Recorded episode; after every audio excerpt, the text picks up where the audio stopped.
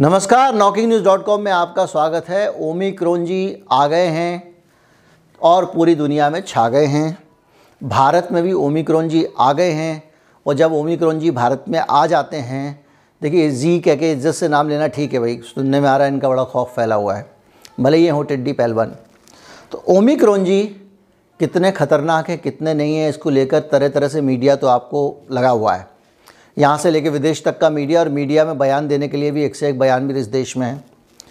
लेकिन ओमिक्रोन का जो फीडबैक आ रहा है, जो सूचनाएँ मिल रही हैं, उनके बारे में जो खबरें मिल रही हैं, हमको जो रियल टाइम इन्फॉर्मेशन मिल रही है, उस पर भी ध्यान देना चाहिए। उधर भी देखना चाहिए, सिर्फ़ डराने वालों की तरफ़ नहीं देखना चाहिए। नॉर्मली लोग ऐसा करते हैं कि वो जो डरा रहा है उसकी तरफ़ भी ध्यान देते रहते हैं। कहीं मत जाइए, आज कुछ और सूचनाएँ देने वाला हूँ, जो शायद आपके तनाव को कुछ कम करेंगी। कहीं मत जाइए, चैनल को सब्सक्राइब कर लीजिए लौट कर बातचीत शुरू करते हैं।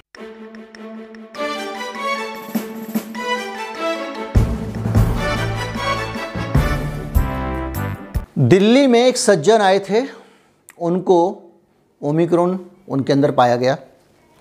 ओमिक्रोन पाए जाने के बाद जैसे कि एक अपराधी होता है, वैसे उनको पकड़ लिया गया, उनको घर में नज़रबंद कर दिया गया, घर के बाहर पुलिस वाले लगा दिए गए कि ये आदमी हरगिज घर से न निकल पाए।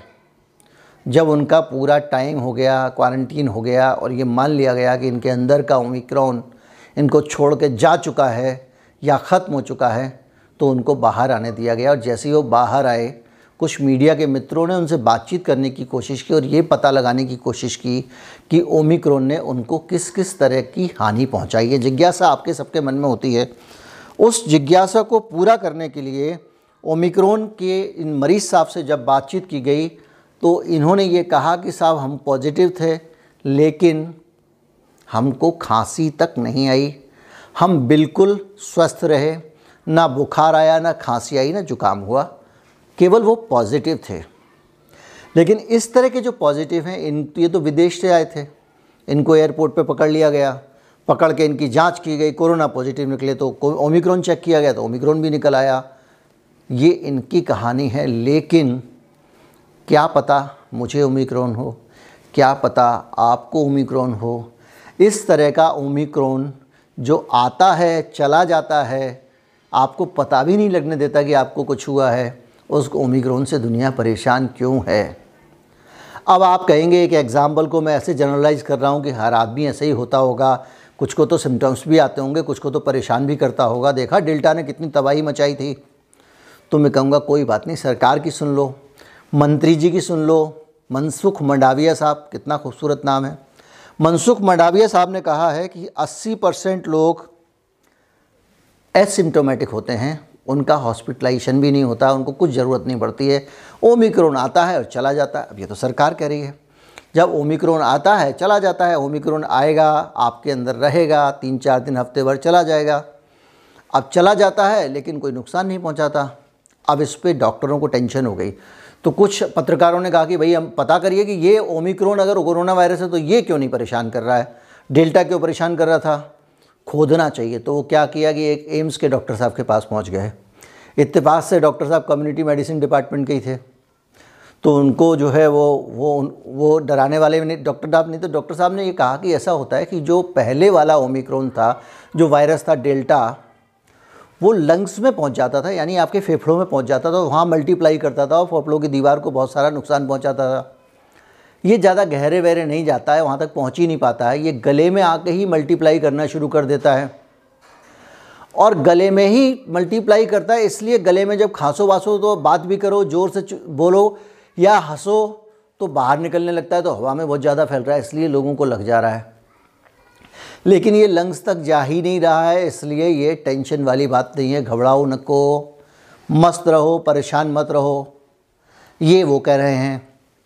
तो ये कुल मिला के एक चरित्र चित्रण है उस वायरस का, ओमिक्रोन का, जिसको बताने के बाद में सारे डॉक्टर पीछे से कहते हैं, अभी इस पर और डाटा आना बाकी है।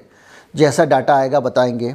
डब्ल्यू ने भी अभी कुछ कह दिया है और डब्ल्यूएचओ ने भी यही कहा है कि ओमिक्रॉन को लेकर ज़्यादा चिंता करने की बात नहीं है।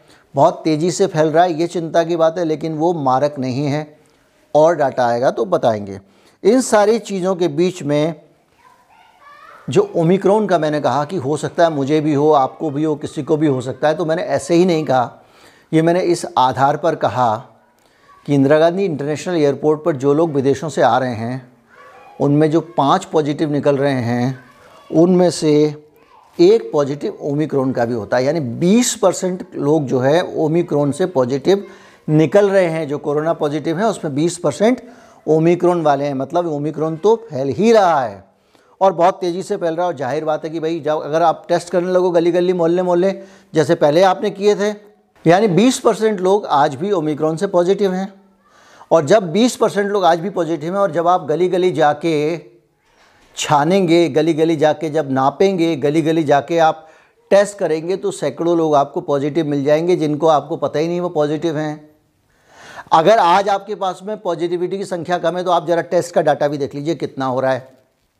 जब टेस्ट बढ़ाएँगे तो बहुत सारे पॉजिटिव निकल आएँगे, बहुत सारे पॉजिटिव निकलेंगे तो उसके अंदर बहुत सारे 20 परसेंट तो आ रहे हैं अभी तो ओमिक्रोन वाले भी निकलेंगे। तो ओमिक्रोन की टेस्ट, टेंशन अभी तक की इतनी है जितना टेस्ट करते जाओ, उतना ओमिक्रॉन मिलता जाएगा, क्योंकि ये संप्रा संक्रामक बहुत ज़्यादा है। मैं आपको शुरू से कह रहा हूँ कोरोना वायरस की स्ट्रेटजी के बारे में।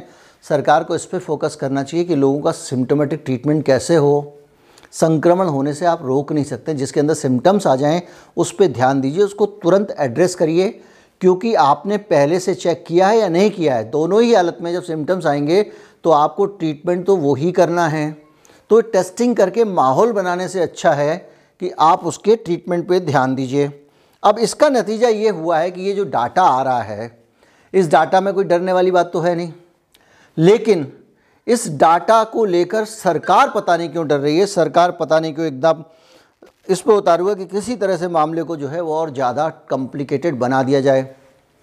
अब सरकार ने क्या किया? हरियाणा में कह दिया। हरियाणा में एक नया नियम आ गया। हरियाणा में ज़बरदस्त सख्ती हो गई है। दिल्ली सरकार ने आपको पता ही है कि नए साल के सारे आयोजन कैंसिल कर दिए हैं। नए साल पे क्रिसमस पे भीड़ नहीं होगी। कर्नाटक में नए साल के आयोजन कैंसिल कर दिए गए हैं। 30 दिसंबर से 2 जनवरी तक आप नए साल का आयोजन नहीं करेंगे, उसके बाद तो निकल ही जाएगा। चेन्नई में, और पूरे कर्नाटक में है, और चेन्नई में जो है मरीना बीच है, वहाँ लोगों के जाने पर रोक लगा दी गई है। वहाँ भी बड़ी संख्या में लोग जाते हैं। गुड़गांव में मॉल और इस में सिर्फ़ दो टीके वाले घुस सकेंगे। पंजाब में अगर आपको दो टीके नहीं लगे हैं तो आपको सरकार नहीं देगी और हरियाणा में भी इसी तरह के बहुत सारे रिस्ट्रिक्शन दे दिए गए हैं। सार्वजनिक जगहों पर नहीं जाएँगे, बसों में नहीं जाएँगे, परिवहन में नहीं जाएँगे, अगर आपके पास दोनों टीके नहीं हैं।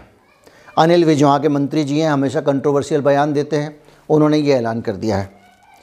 अब बड़ा सवाल इस बात का है कि जब किसी का कुछ बिगड़ ही नहीं रहा है तो इतनी ज़्यादा हायतोबा क्यों मचा रहे हो? पहली चीज़।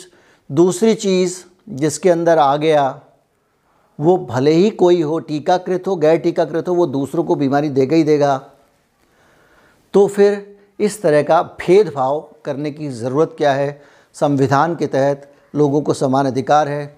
किसी भी दो व्यक्ति को चाहे ट्रैवल करना हो, चाहे वो भोजन करना हो, चाहे कहीं जाना हो या कुछ अप्लाई करना हो, उनके बीच में आप किसी आधार पर भेदभाव नहीं कर सकते। और यहाँ पर भी वो नियम लागू होता है, लेकिन लोग कर रहे हैं। क्यों कर रहे हैं, ये जानने की, बताने की मुझे ज़रूरत नहीं पड़नी चाहिए। लंबे समय तक आप मेरे वीडियो देख रहे हैं। उम्मीद करता हूँ वीडियो आपको अच्छा लगा होगा। अगर अच्छा लगा हो तो ज़्यादा से ज़्यादा लोगों तक पहुँचाएँ। चैनल को सब्सक्राइब कर लें। नमस्कार, जय हिंद।